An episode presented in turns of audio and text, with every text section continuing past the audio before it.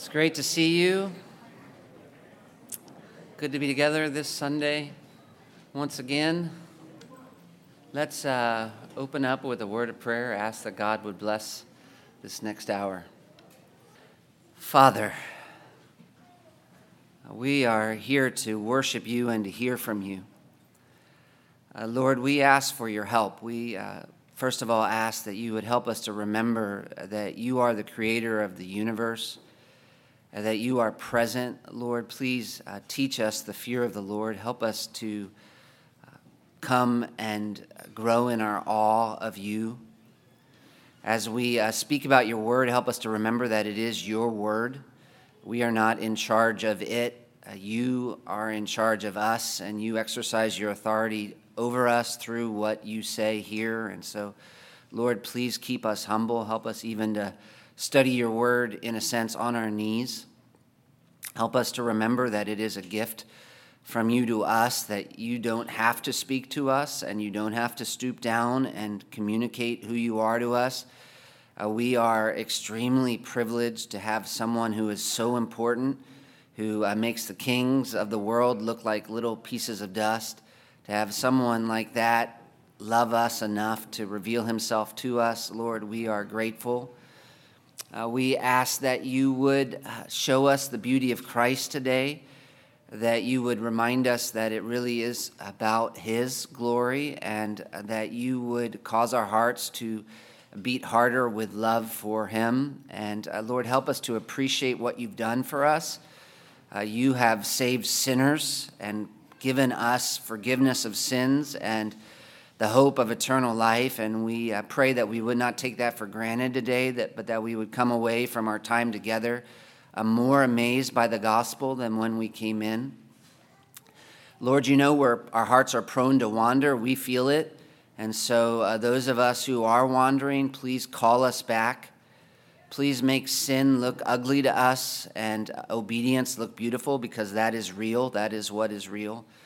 And uh, Lord, please even just bless our equipping hour now. Please, uh, we ask that uh, we would um, put what we are learning here into practice and that it wouldn't just be information to know, but it would be truths to uh, transform our lives. And we pray this, Jesus, in your name. Amen. Well, uh, welcome to Equipping Hour. Uh, we are getting together for an hour before our service to uh, really talk about being disciples who make disciples. And so that is uh, the purpose of our time together. We want to be equipped to uh, be followers of Christ who know how to develop relationships with others that help them follow Christ. And uh, specifically, uh, what we're doing in this particular hour together is um, providing training that we hope will help you be part of a new opportunity that we're putting in place here at uh, Cornerstone called uh, T cells. Sounds uh, a funny name, but transformation cells. Uh, what are T cells? I thought that I could just highlight real quickly some of the explanations I've given of T cells over the past several weeks. I'll read them, and if you have any questions at the end of what I mean, please let me know. You should have gotten a, um, a handout. If you didn't get a handout, um, you can ask someone for one of those handouts. But uh, obviously, uh, whenever you're starting something new, it can be hard to communicate what you mean. And so you have to work over and over to make sure that we all have the same understanding of what we're talking about. And so we're starting uh, these things called T cells, and uh, we need to make sure that we know what they are. And uh, it's not really complicated, of course. The first word is transformation, and that gives you an idea of what these groups are about. Personal transformation in community with other believers is the purpose of transformation groups. Uh, they're groups of three to four men or women, and they're going to meet twice a month at, at least. And um, the goal is to help each other grow. So um, I hope you're hearing help each other grow, help each other become more like Christ, which is something that should be true of every ministry, obviously, that we have here at the church and all of our relationships. But these are going to be groups that meet together intentionally to help each other do that. In class number two, I said uh, this class is about discipleship, or you could say counseling. Since we've got a lot of doctors, discipleship's like preventative care in a sense, and counseling's more reparative uh, or restorative.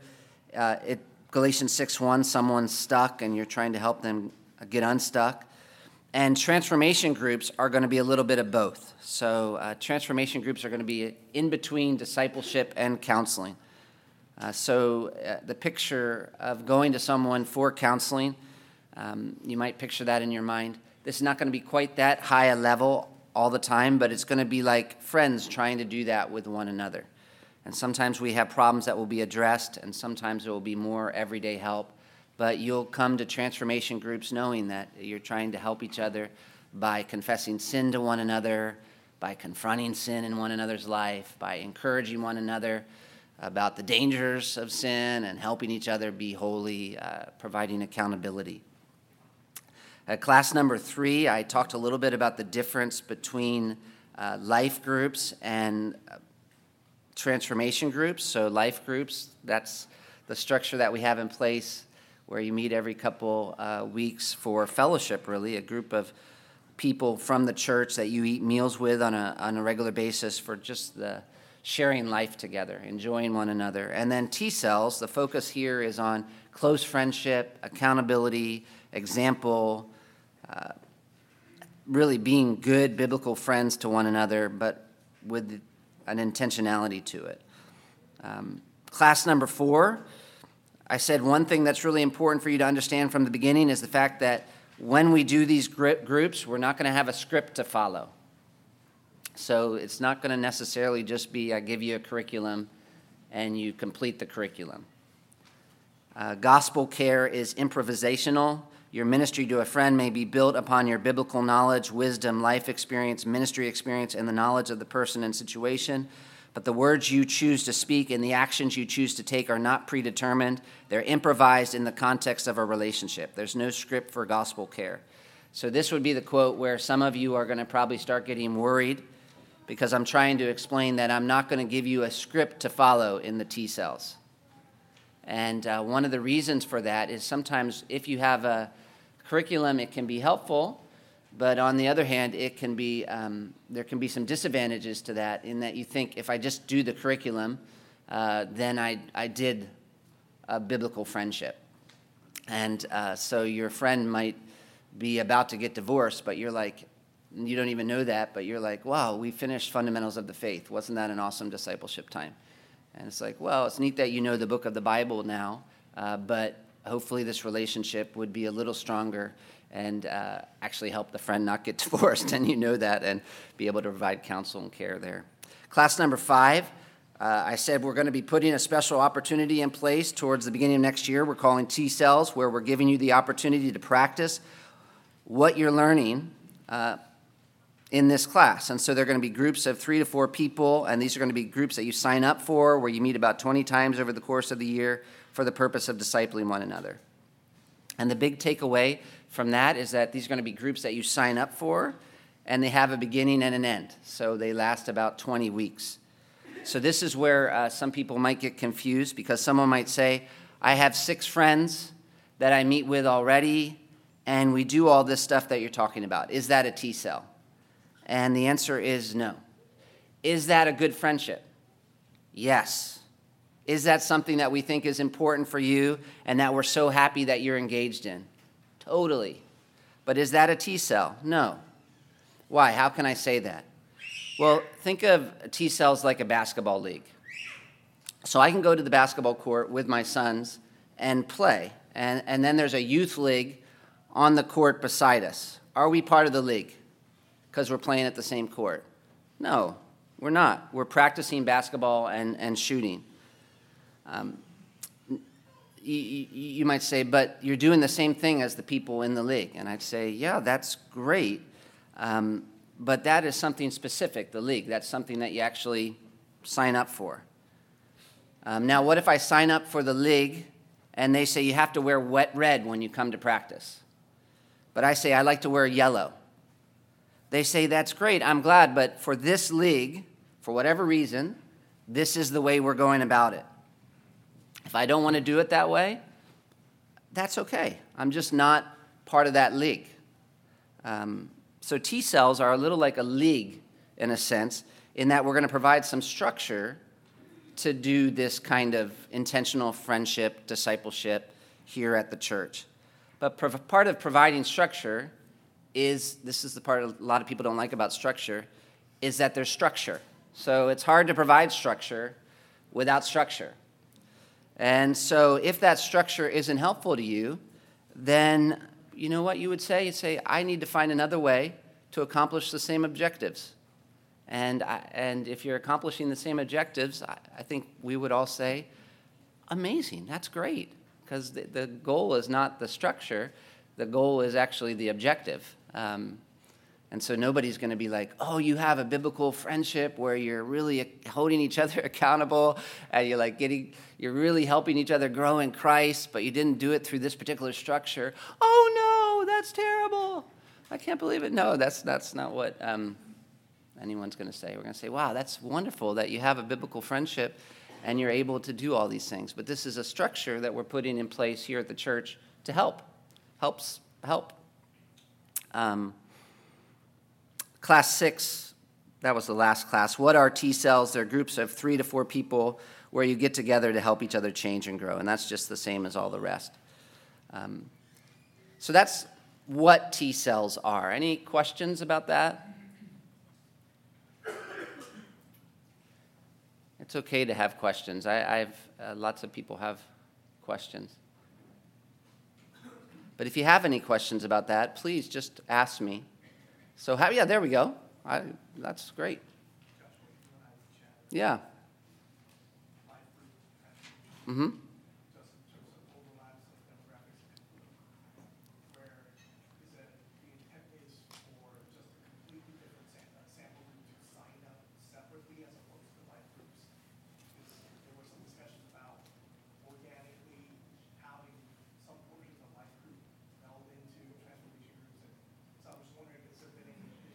Right.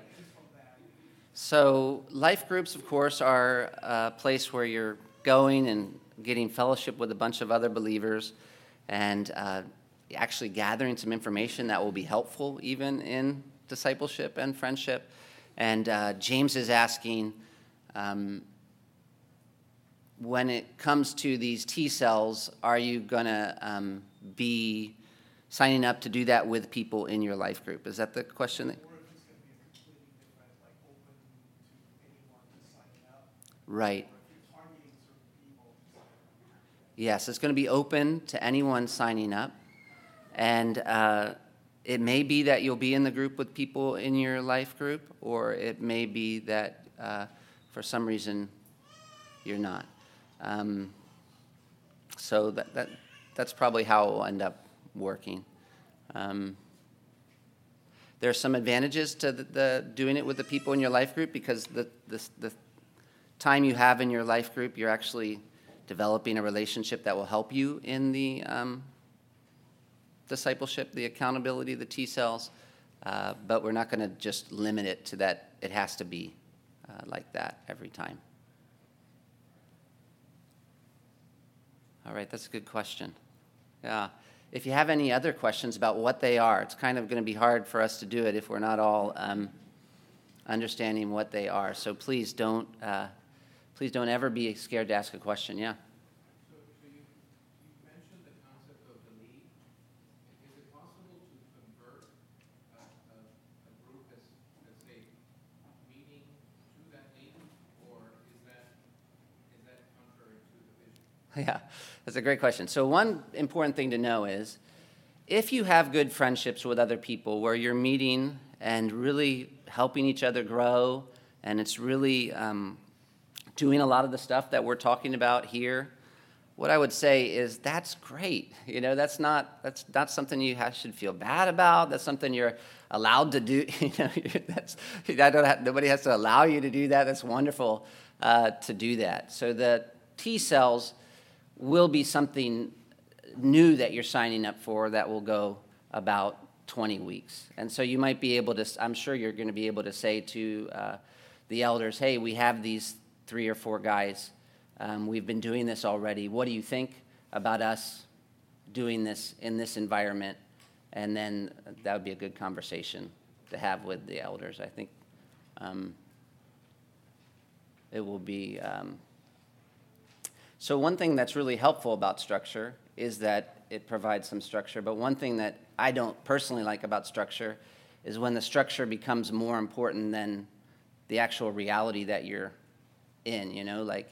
Um, and I know that's sort of how the world works, but there are sometimes you're going through admin and you realize this particular admin that I'm doing here has nothing to do with actually this situation.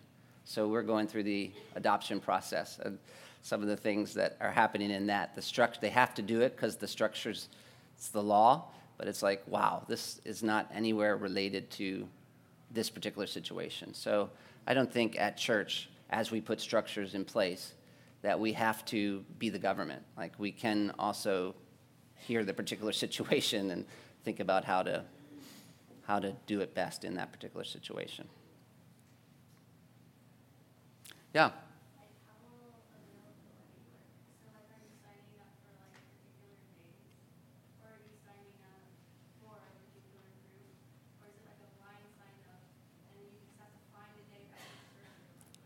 Yes.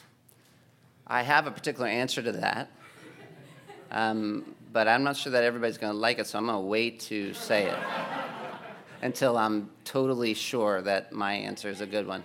Yeah, no, that's a that's a that's a great question, but I'm going to vet my answer to that a, a, little more so that if if it's unliked, I can really be confident that I, I know what I'm talking about. All right. So how's that for a non-answer? Okay, that's what T cells are. They're a structure that we're putting in place to help you um, engage in intentional discipleship. Hopefully, you don't. You, you, some of you uh, won't need that structure, but a lot of us will. I'm, I'm excited about being part of it. Um, now, the one question we might have is exactly how do we do all that? And that's one of the reasons why we're working through this on uh, Sunday mornings. And so you're going to really want to be paying attention in, the, in these classes because all this talk that we're doing, and this is important, especially, um, yeah, f- for structure oriented guys. This book that we're reading is not disconnected from what you'll be doing in T cells. So, like, literally, all this talk over the past few weeks is the how. Um, so if, if you ask me, how do I lead a T cell? I, I would probably say, listen to these talks and read the book, uh, which I think is sometimes hard for us because it seems scary. Uh, it would be easier just to have a list of, um, okay, I read this book, we finish the book, it's completed. Um, and you and there's no problem with reading a book and completing the book. Don't, don't misunderstand. The, the problem is if you think that reading the book and finishing the book is exactly the same as what we've been talking about here on Sunday morning. So the book is like a means that you might use to accomplish what we've been talking about here on Sunday mornings. And so it's really important that you're listening and processing how to apply what we're talking about on Sunday mornings to the actual uh, process of discipling someone else. And so I want you to be in this group and I want you to think, I don't know what to do. I don't know how to do this. That's okay. Because then you're going to be forced to go back to all that we've been talking about and ask yourself, how do I actually do this? How do I actually ask questions that will move this conversation forward? How do I actually interpret what people are saying to me and help them and help communicate it to them in a way that they'll uh, see what the Bible teaches about this particular situation? And so when you go back, when you're in that situation and you're a little scared, you're like, I don't know how to do this. I know how to uh, just, you know, teach somebody the books of the Bible, but I don't know how to actually sort of get into their, you know, get into a, a friendship where we can talk about what's going on in our hearts. When you're, you're wondering that, then you can go back and think about this process that we've been laying out here on Sunday mornings. And so we've said, what do you do? First, you seek to build a relationship by really caring about that person in your T cell. And uh, so if you ask me, what do I do? I might say, really love the person. And um, if you need me to make a list of how to love them, that's going to be a little more challenging because it's like an individual person. I'd say look at the cross and look at Christ and 1 Corinthians 13 and, and seek to really do that with these people that you are building this friendship with. Second, then you're going to ask good questions and you're going to listen to the answers and you're going to think about them and you're going to try to get these intentional conversations going. Third, you're going to begin to consider the data that you've gathered and you're going to seek to interpret it biblically. And then last week, in our discussion of the book at least, we talked about serving the other person through prayer and through actually uh, showing mercy and, and, and getting involved in their lives. And that's not the end of the process we're going to give you. We're going to talk more about all this. But this morning, I thought real quickly um, I could just pause and go more big picture again and summarize those four qualities, or four steps by talking about one quality. And the reason I want to do this is because when you look at those four steps that I gave you uh, build a relationship, ask good questions, consider the data, serve the other person really, those are just practical steps to help you live out this one quality. And, and that makes this quality really important because the reality is, if you don't have this quality, then all the steps I can give you uh, to building this kind of relationship are not going to work. This quality needs to be true of every T cell leader and of every one of us. You need this quality. I'm going to argue this quality isn't optional. To not have this quality is sinful. And I'm talking about a quality the Bible calls hospitality. So Romans 12, 13 can be our key text. Um, Paul writes in Romans chapter 12, uh, verse 13 well, actually, you can begin up in verse 10. Uh, be devoted to one another in brotherly love, give preference to one another in honor, not lagging behind in diligence, fervent in spirit, serving the Lord, rejoicing in hope, persevering in tribulation, devoted to uh, prayer, contributing to the needs of the saints, practicing hospitality. And I just want you to highlight that last phrase. This is a command to practice hospitality. Now, what does that word mean, hospitality? And I, I, we have to talk about what it means because lots of different ideas come into people's minds when they hear the word hospitality. So, what's hospitality? The word means love of strangers. So, for some people, when they think hospitality, they think about having someone over for a meal, and then maybe that friend will have them over for a meal later. But biblically, hospitality is bigger than that.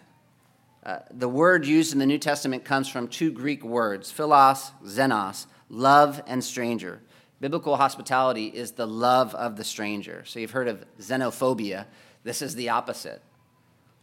A stranger is someone you don't know very well, someone who doesn't naturally have the normal open access into our personal lives or our communities without some assistance, which is a lot of people nowadays, actually. I think we have a lot of strangers in our lives and love having to do with uh, concern and affection. Love assumes a desire for a relationship, wanting the other person's best, looking out for the other person's good. So, hospitality is not simply having nice conversations with people who are already close to you, but it's pursuing people who aren't. And I say pursuing. To quote John MacArthur, the literal meaning of this particular phrase in Romans 12 13, practicing hospitality, is actually pursuing the love of strangers. In other words, he writes, we're not only to meet the needs of those people who come across our path, but we are to look for opportunities to help. And not just help, really. Again, love. And this is so important. It's this heart attitude that's essential for biblical hospitality. And I think it's easy to miss because when we think hospitality, we often think being nice or polite, or we think about doing stuff for people someone's written, the word hospitality may bring to mind a hospital or the hospitality industry. Both would be appropriate associations. In both hospitals and hotels, a guest or patient is offered a place to sleep and food to eat. That's what we typically think of when we hear the word hospitality room and board, offer for free. But biblical hospitality is more than room and board. The word hospitality can be found in the ESV Bible four times. To summarize these verses, they show that hospitality is both affection and action, receiving and loving a stranger. And so you might ask, why is this distinction important? And the answer is that it's possible to offer all the components of hospitality food, a bed, a shower without love, but this is not biblical hospitality. Anyone can do acts of hospitality, the outward dimension, but there's an inner dimension of hospitality that requires a change of heart. 1 Peter 4 9 says we're to show hospitality to one another without grumbling. If we grumble or complain while giving food or lodging to someone, we've not truly shown biblical hospitality. This is because hospitality is the glad reception of the stranger. Hospitality engages the stranger with both our hands and our hearts. And really, it's the heart part that I'm wanting to get at. Uh, just the, the basic attitude that drives doing things in hospitality. That's what I'm trying to talk about. Because to appreciate what we're trying to do in T cells, you have to appreciate the importance of having a heart that moves toward strangers, that wants to bring strangers in, that wants to welcome the stranger and make them a neighbor, that, that, which doesn't really, not a really good illustration in our day because we barely know our neighbors, but to make them family. I read somewhere this week, we tend to think of hospitality as a single action that is pursued occasionally, as if we were in some kind of quota system. I, and maybe you also, think that if we do something hospitable every once in a while, that we've checked off the box for the month and are free to go back to our private life until we feel some measure of guilt again. But for the Christian, now this is the line hospitality is not just an act to be performed, it is a posture to be assumed. And I'm talking about that posture, having a posture of hospitality, like a heart attitude that is moving towards strangers to bring them into the family. A little uh, personal insight to help you understand what I'm trying to get at. By temperament, I am happy not to pursue strangers. So if you ask, I mean, from babyhood, I'm running away from, from strangers and hiding behind my mom, you know. Uh, I, I was somewhere new the other day, and uh, my wife pointed out someone to me that I don't know very well and suggested, why don't you go up and talk to them? And I was like, oh man, I would so much rather just sit here in this room and be quiet by myself. I'm totally happy to just sit here in this chair and not know anybody. That's my natural personality. When I go into a coffee shop, I don't really naturally want to become friends with a barista. Um, or at least I don't want to, I don't want to have to work at it. But I have to look at the scriptures and say, okay, we don't all have to have the same personality, of course. But there is a basic biblical right and wrong when it comes to my attitude towards the stranger. And uh, so it's not okay for me to live a life just by myself, being nice to my family without any concern for the stranger, because that is actually the opposite of hospitality. um, and uh, if we're going to be hospitable to strangers, one place we should start is the church. If we're not, we're, if we're not hospitable to one another, then we're not going to be hospitable to other people out in the world. And so, one way we might try to describe life groups and T cells is that life groups are where you're trying to learn to invite the stranger into your home, and T cells are where you're trying to invite them into your heart, and they're going to be inviting you into theirs, which is risky and scary and difficult. So, one problem with hospitality, real hospitality, it is basically the opposite of being comfortable. You know, so like they like if you're trying to pursue hospitality and comfort at the same, you know, at the same level, uh, no one of them's going to win. Uh, it's just not going to be comfortable to love strangers. And so, why is this important? Um, let me just quickly, since my time is al- already almost up, I want to just quickly remind you of several things we see as we look at the Bible about hospitality, which I think will help you understand why this is important and I'm going to do this really quickly, and you can think about this more later. Um, But one, it's hospitality is actually not a minor theme. It's talked about a lot in Scripture. So if God gave us a command once to do something, that would be enough. Um, but this is something God talks about a lot in the Bible. So let me just give you some references uh, that use the word and others that highlight the concept. So if you go to the earliest book of the Bible, Job, Job, or at least it's the earliest in terms of, um, yeah, most likely when it was written, but Job 31 32, this is one of the ways that Job demonstrated his righteous character. He says, I have opened my door for the traveler. And he's talking about uh, to his friends. He's like, How can you say that I'm not righteous? Look at me. I've shown hospitality. Uh, then, of course, Genesis. You have hospitality illustrated with Abraham. Abraham shows hospitality to three men in Genesis 18. And then you know what happens after that? God affirms his promise to Abraham. He's like, I am going to give you uh, the children that I, I, I spoke of earlier. It's in Job, hospitality. Uh, actually, Sodom later, uh, Sodom and Gomorrah are going to be judged. Ezekiel's going to come back and talk about how they didn't show hospitality. It's in the law, Leviticus 19:34, you shall treat the stranger who sojourns with you as the native among you, and you shall love him as yourself, for you were stranger in the land of Egypt, for I am the Lord your God. It's in the prophets, Isaiah 58:7. I don't have time to read all these, but you might write it down. We see the importance of hospitality in, in the Gospels. I'm going to come back to that one. The epistles, uh, there's the passage we read in Romans 12 13. There's 1 Peter 4 8 and 9. Above all, keep loving one another earnestly, since love covers a multitude of sins. Show hospitality to one another without grumbling. And even there, you can see that Peter is not just linking hospitality with people outside the church. He's actually, he says, Love one another earnestly, since love covers a multitude of sins. Show hospitality to one another without, without grumbling. And there's a few others. Hospitality is important because a failure to, to love the stranger is not uh, just a personality issue or just like, hey, that guy's rude, that's a rude culture. It's actually disobedience. And it's, uh, second, we could say it's not just frequently mentioned in Scripture, it is emphasized. It's like an important duty in Scripture. Um, one, and I could show you that in a, a, few different ways, but one simple way to show you is when Jesus is asked, What does it mean to love your neighbor? So that's the, you could say, the second greatest command, right? Love God with all your heart, love your neighbor as yourself. And someone comes to Jesus, he's like, But who's my neighbor? What does it mean to love my neighbor? And so Jesus goes to explain what it means to love your neighbor, and uh, he talks about radically risk, and in a risky way, sacrificially loving someone you don't know, that you actually uh, someone that you would consider an enemy. So, uh, and I'm talking about the parable of the Good Samaritan. John Calvin has said Christ has shown us in the parable of the Samaritan that the term neighbor includes even the most remote person, and therefore we're not expected to limit the precept of love to those in close relationships. Uh, it's a, a duty that's talked about a lot in Scripture, it's an important duty it's not something that we can be neutral about. Paul says we need to pursue it. That was Romans 12, 13. Pursue hospitality. And why would he say pursue?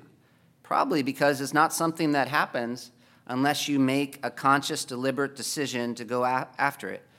Um, most people will notice if you don't are mean to your kids. Most people won't give you a hard time for not loving strangers.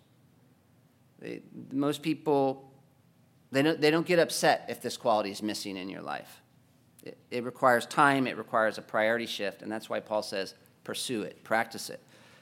It's not just a fourth, it's not just a command for females in the Bible, and that's kind of important to know. I had a friend who wrote an article, Biblical Hospitality, the qualification for male spiritual leadership.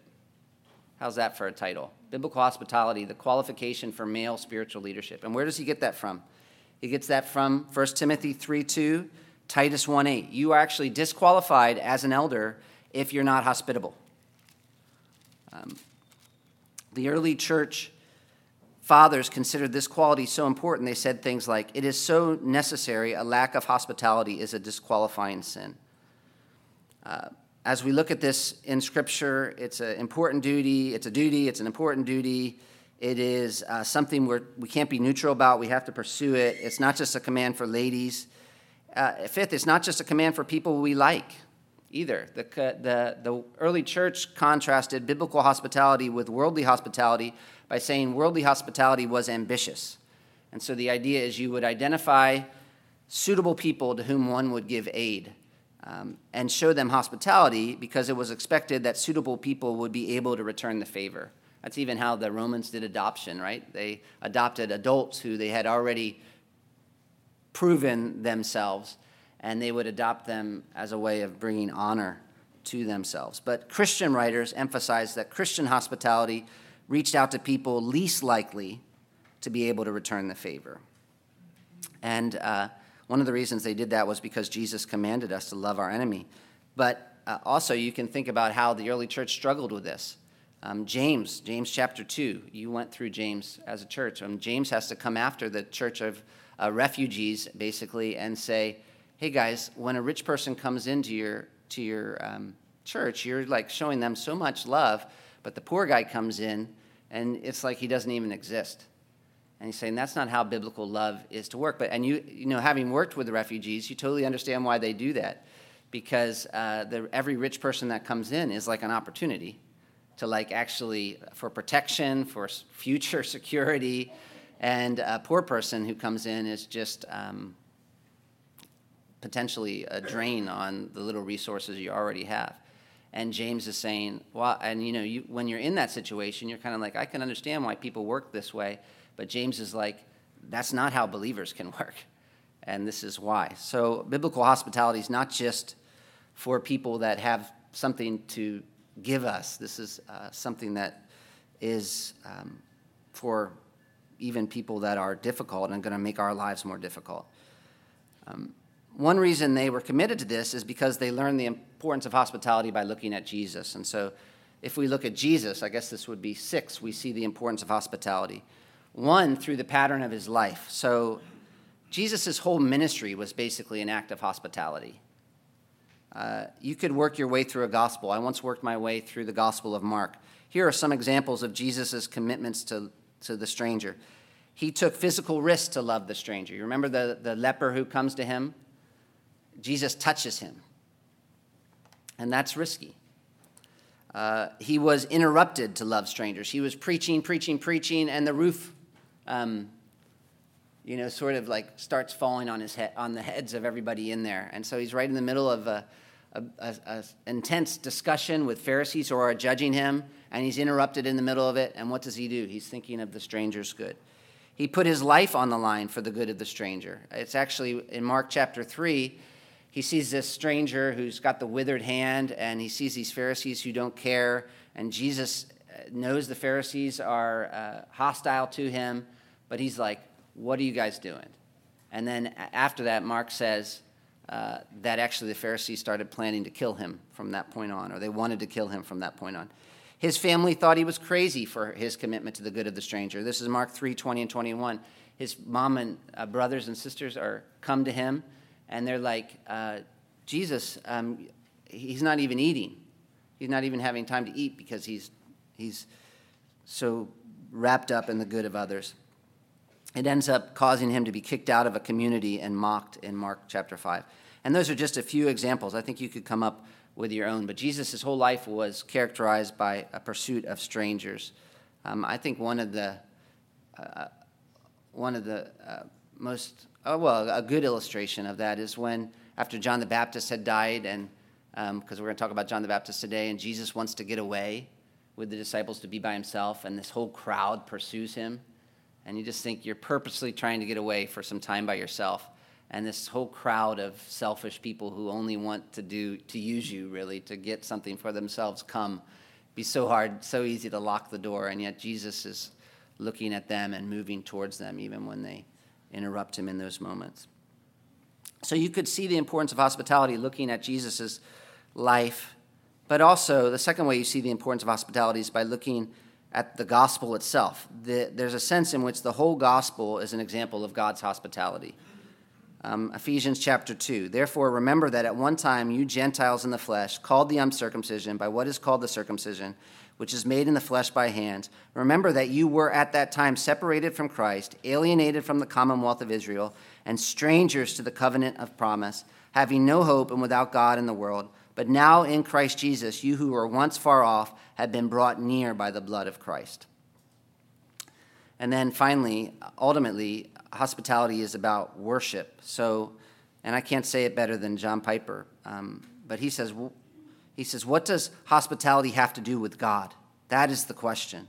And he gives this really long answer. Uh, you should look it up. And then he ends Hospitality is a God appointed duty that we should pursue with a happy heart towards sometimes difficult, strange people because we are overwhelmed with what God has done for us and with a desire for his glory. And so this is not about trying to be a nice person or just a polite culture. The motivation for hospitality has to do with God's hospitality.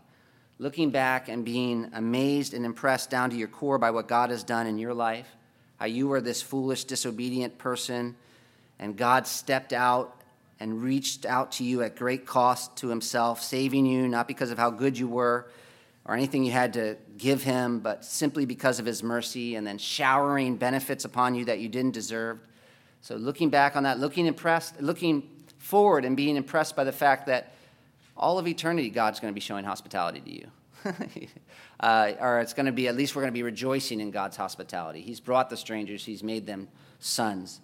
Um, and uh, then even looking at your life right now and being amazed at the at, at, what God's doing in your life, how He loved you, the stranger, and adopted you and made you His child. So there's a lot of reasons to pursue hospitality, and one great place to do that is here at church, because uh, we we uh, are family, but we don't always know each other like family, and we are one in Christ, but we don't always know each other uh, like that, and so we might know a lot of um, kind of external facts about one another. Um, but we want to be people who are moving towards those we don't know so well with a desire to uh, really live like brothers and sisters in Christ. And honestly, that's one of the things I want us to learn to do in these T cells. So they're going to be hard to understand all these little steps I'm giving if like your basic posture, your basic heart attitude isn't, I want to, I'm willing to be uncomfortable and uh, move towards someone else that maybe doesn't have the same personality as me. Maybe they do. Maybe they do. Maybe they don't. Someone who likely, if I really get to know them, is gonna it's gonna be fun, but it's also probably gonna be some challenges. Uh, with this desire to love them and sort of bring them into my life and for me to be brought into their life as well. So um, that might mean, you know, you're, you're, you're with someone and you're uh, like, this is amazing. I just love being with this person for 20 weeks. Or you might be with someone and you're like, wow, we're really different and it's really uncomfortable to sit here and I'm kind of bored talking right now that's okay. That's not like, oh, wow, this is not comfortable. I guess I, this is bad. Hard doesn't always mean bad. Hard sometimes just means hard. And uh, biblical hospitality, a lot of times, brings an incredible amount of joy into your life because you're obeying God and you're, you're developing family like relationships with people you didn't have before. But the process of getting there is not always like, uh, hey, hey, this is this is what I, the, the top number one thing I wanted to do at this moment was ask you questions about, deep questions about your, your heart. But I have this desire for God's glory and this understanding of the love God's shown me that is motivating me to push back past how I feel at this particular moment to do something that might be a little uncomfortable and hard so that uh, you can benefit and uh, so that the kingdom of God can advance. All right? Uh, I think um, we're going to get together in groups for about 15 minutes. So do we have 15 minutes? Yeah, we do have 15 minutes. Whether Isaiah's going to take us to the next level here. We are almost to the point where you don't need me to come up here to do what's next. So I think Pastor Josh may just release you next time to do what you know you're going to do, which is to get into groups. Uh, let, us shoot for around eight people, and you have a list of questions there. Uh, I numbered the questions, uh, thinking that that might be able to help you a little bit to say, hey, let's focus in on this question. So I'm not going to do that for you now, but in 15 minutes, you're not going to get through all of them. So go ahead and skim through. You might find some questions that you find uh, uh, the most intriguing, and all gather us together at the end